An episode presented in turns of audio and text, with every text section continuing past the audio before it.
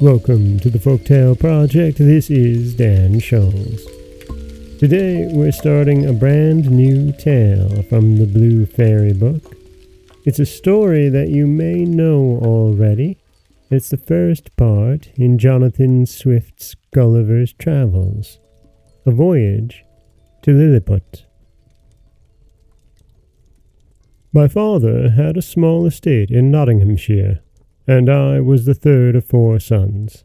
He sent me to Cambridge at fourteen years old, and after studying there three years, I was bound apprentice to Mr. Bates, a famous surgeon in London. There, as my father now and then sent me small sums of money, I spent them in learning navigation and other arts useful to those who travel, as I always believed it would be some time or other my fortune to do. Three years after my leaving him, my good master, Mr. Bates, recommended me as ship's surgeon on the Swallow, on which I voyaged three years. When I came back, I settled in London, and having taken part of a small house, I married Miss Mary Burton, daughter of Mr. Edmund Burton, hosier, but my good master Bates died two years after, and, as I had few friends, my business began to fail, and I determined to go again to sea. After several voyages, I accepted an offer from Captain W. Pritchard, master of the Antelope, who was making a voyage to the South Sea. We set sail from Bristol, May 4th, 1699, and our voyage at first was very prosperous. But in our passage to the East Indies we were driven by a violent storm to the northwest of Van Diemen's Land. Twelve of our crew died from hard labor and bad food, and the rest were in a very weak condition. On the 5th of November, the weather being very hazy, the seamen spied a rock within a hundred and twenty yards of the ship, but the wind was so strong that we were driven straight upon it and immediately split. Six of the crew, of whom I was one, letting down the boat, got clear of the ship, and we rowed about three leagues till we could work no longer. We therefore trusted ourselves to the mercy of the waves, and in about half an hour the boat was upset by a sudden squall. What became of my companions in the boat, or those who escaped on the rock, or were left in the vessel, I cannot tell, but I conclude they were all lost. For my part, I swam as fortune directed me, and was pushed forward by wind and tide. But when I was able to struggle no longer, I found myself within my depth. By this time, the storm was much abated. I reached the shore at last about eight o'clock in the evening, and advanced nearly half a mile inland, but could not discover any sign of inhabitants. I was extremely tired, and with the heat of the weather I found myself much inclined to sleep. I lay down on the grass, which was very short and very soft, and slept sounder than ever I did in my life for about nine hours. When I woke, it was just daylight. I attempted to rise, but could not, for as I happened to be lying on my back, I found my arms and legs were fastened on each side to the ground, and my hair, which was very long and thick, tied down in the same manner. I could only look upwards, the sun began to grow hot, and the light hurt my eyes.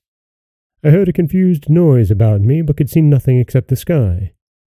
In a little time I felt something alive moving on my left leg, which, advancing gently over my breast, came almost up to my chin, when, bending my eyes downward, I perceived it to be a human creature, not six inches high, with a bow and arrow in his hands and a quiver at his back. In the meantime, I felt at least forty more following the first. I was in the utmost astonishment, and roared so loud that they all ran back in affright, and some of them were hurt with the falls they got by leaping from my sides upon the ground. However, they soon returned, and one of them, who ventured so far as to get a full sight of my face, lifted up his hands in admiration. I lay all this while in great uneasiness, but at length, struggling to get loose, I succeeded in breaking the strings that fastened my left arm to the ground, and, at the same time, with a violent pull that gave me extreme pain, I a little loosened the strings that tied down my hair, so that I was just able to turn my head about two inches. But the creatures ran off a second time before I could seize them, whereupon there was a great shout, and in an instant I felt above a hundred arrows discharged on my left hand, which pricked me like so many needles. Moreover, they shot another flight into the air, of which some fell on my face, which I immediately covered with my left hand. When the shower of arrows was over, I groaned with grief and pain, and then, striving again to get loose, they discharged another flight of arrows larger than the first, and some of them tried to stab me with their spears, but by good luck I had on a leather jacket which they could not pierce. By this time I thought it most prudent to lie still till night, when, my left hand being already loose, I could easily free myself. And as for the inhabitants, I thought I might be a match for the greatest army they could bring against me, if they were all the same size with him I saw. When the people observed that I was quiet, they discharged no more arrows.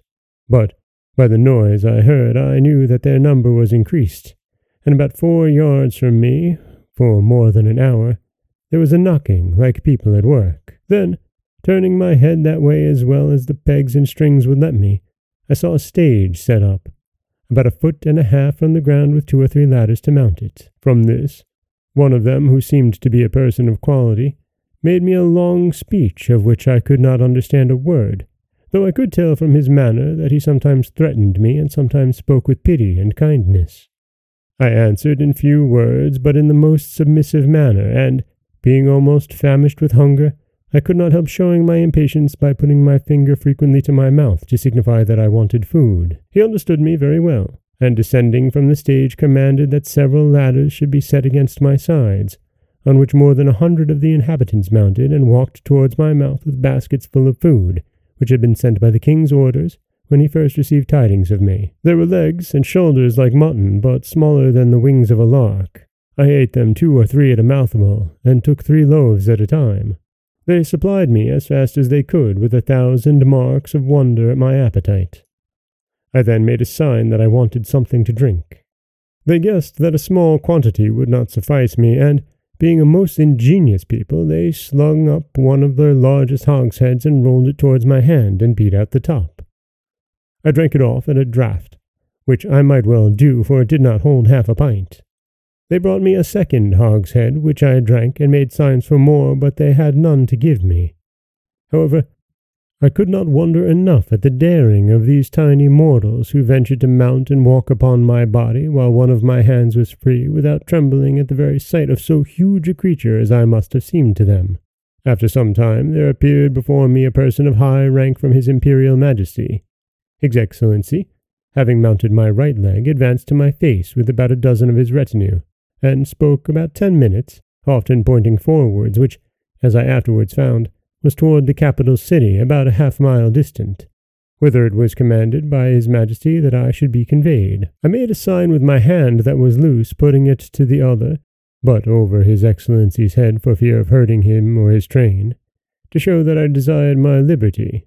He seemed to understand me well enough, for he shook his head, though he made other signs to let me know that I might have meat and drink enough, and very good treatment. Then I once more thought of attempting to escape, but when I felt the smart of their arrows on my face and hands, which were all in blisters, and observed likewise that the number of my enemies increased, I gave tokens to let them know that they might do with me as they pleased. Then they daubed my face and hands with a sweet-smelling ointment, which in a few minutes removed all the smart of the arrows. The relief from pain and hunger made me drowsy, and presently I fell asleep. I slept about eight hours, as I was told afterwards, and it was no wonder, for the physicians, by the Emperor's order, had mingled a sleeping draught in the hogshead of wine. It seems that, when I was discovered sleeping on the ground after my landing, the Emperor had early notice of it, and determined that I should be tied in the manner I have related, which was done in the night while I slept. That plenty of meat and drink should be sent me, and a machine prepared to carry me to the capital city. Five hundred carpenters and engineers were immediately set to work to prepare the engine. It was a frame of wood, raised three inches from the ground, about seven feet long and four wide, moving upon twenty-two wheels. But the difficulty was to place me upon it.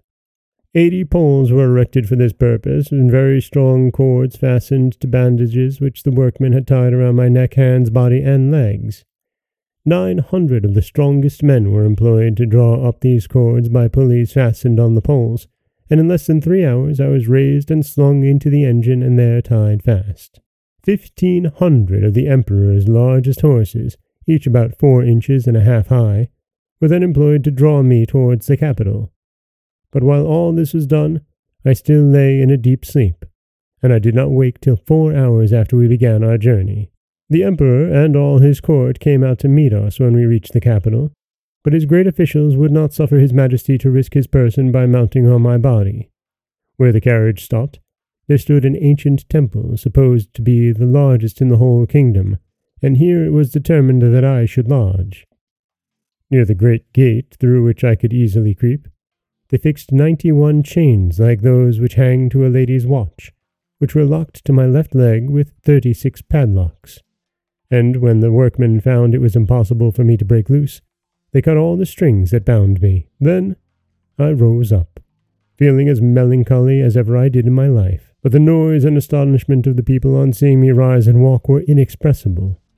The chains that held my left leg were about two yards long, and gave me not only freedom to walk backwards and forwards in a semicircle, but to creep in and lie at full length inside the temple. And that is chapter one of A Voyage to Lilliput. We shall see what happens to our young sailor in chapter two on Friday. This is Dan Scholz for the Folktale Project. Don't forget that you can subscribe to the podcast on Apple Podcasts, Stitcher, Google Play, Overcast, anywhere you like to get your podcasts. You can follow us on Threads and Instagram at Folktale Project, and you can find us wherever you like to listen to your podcasts. As always, thank you so much for listening.